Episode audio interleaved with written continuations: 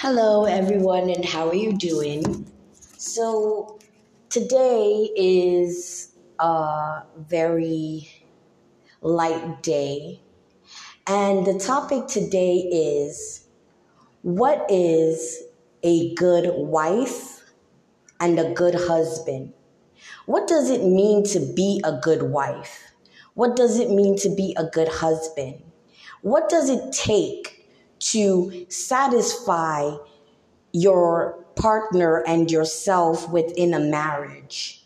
How do you find comparisons and indifferent in a marriage to have you lead up to a marriage where you are forever death do your part? Why is a marriage so much more complicated than a standard relationship between two people? And how does it affect your surroundings and your surroundings affecting you interacting with others, whether married as well in similar, well, just married, because I don't want to say marriages have similarities when most people write their own vows and refuse to speak the biblical vows where a marriage is a sacred bond between two people. It is a vow that is important for a reason and it is a vow that can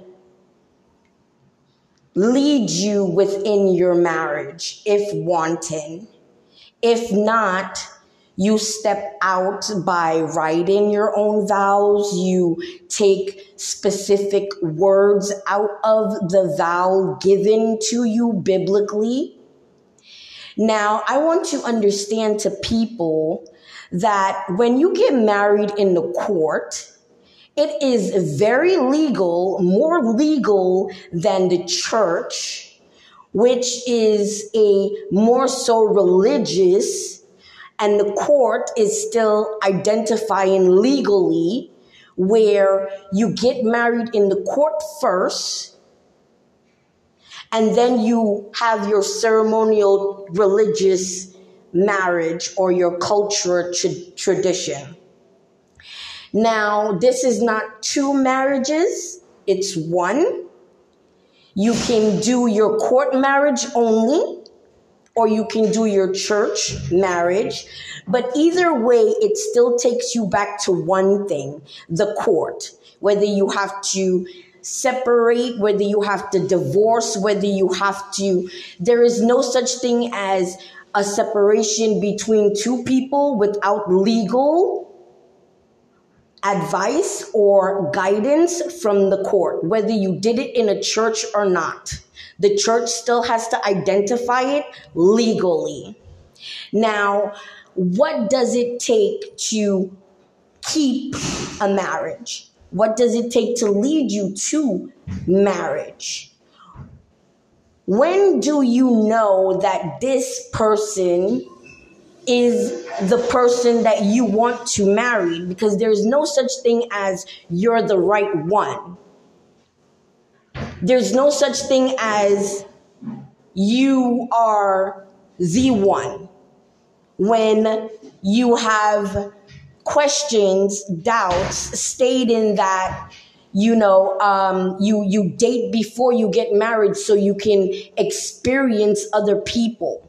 There are people that get married for a, a young age and kind of question later on if they did have that exciting life of dating other people, dating into other religion and culture. Would that make them different? or would they have still chose or decided on each other now marriage is a very complicated complex thing to step into when you are not ready And when you rush into it, it takes a toll on you because there are very large steps before you actually do get married in different culture, tradition, and religion.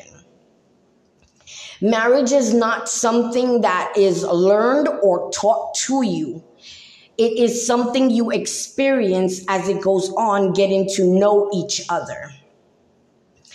Learning the changes in yourself as one person, divided, still in your marriage, but yet together in your marriage. Not as one, but as two people connected. So you have to understand that when you don't give yourself adequate amount of time to still be yourself in a marriage, you tend to lose yourself. You start to look like your husband or your wife or the same individual genders because now you are literally becoming the same people if you understand. Now, when you don't take time to do the things that you like to do, you tend to get lost in nothing. You tend to get bored very quickly. You tend to have nothing to talk about and think that because you say you are one, that you have like this perfect connection, but you do not. you are pretty much identifying as a complete, individually lost one soul. Now, when you have two metals that's separated and you're trying to build something, a foundation to a building, you must weld these these pillars. If you do not weld the pillars or properly place the pillars, your pillar will fall down. When the wind blows, you will feel it. When the ground shakes, it will rock. Now, marriage is supposed to be private unless you make it public, which it can, and some are. And it is exciting to see people share their connection with each other and to talk about or, you know, advice to others that it was never easy for them. You know, when when they had to do it, when they wanted to do it, but the excitement to do it was once there. Marriage also fade emotions, feelings. I've learned that from married people, finances are the number one lead to divorce. Now, if two parties are financially employed, the problem is not now finance on what to pay, how to pay it. It is if the responsibility is there financially with each other in the connection. There are a lot of people that do not speak in their marriage. They sit, they do not ask each other how basic things of your day is. They do not interact they are more frustrated, but yet more comfortable outside to display their inadequate connection without even really aware of the complaint. You know, the, the frustration gets built up so easy and so fast, and maybe holding it in or festering for such a long time tend to do what I call a word vomit.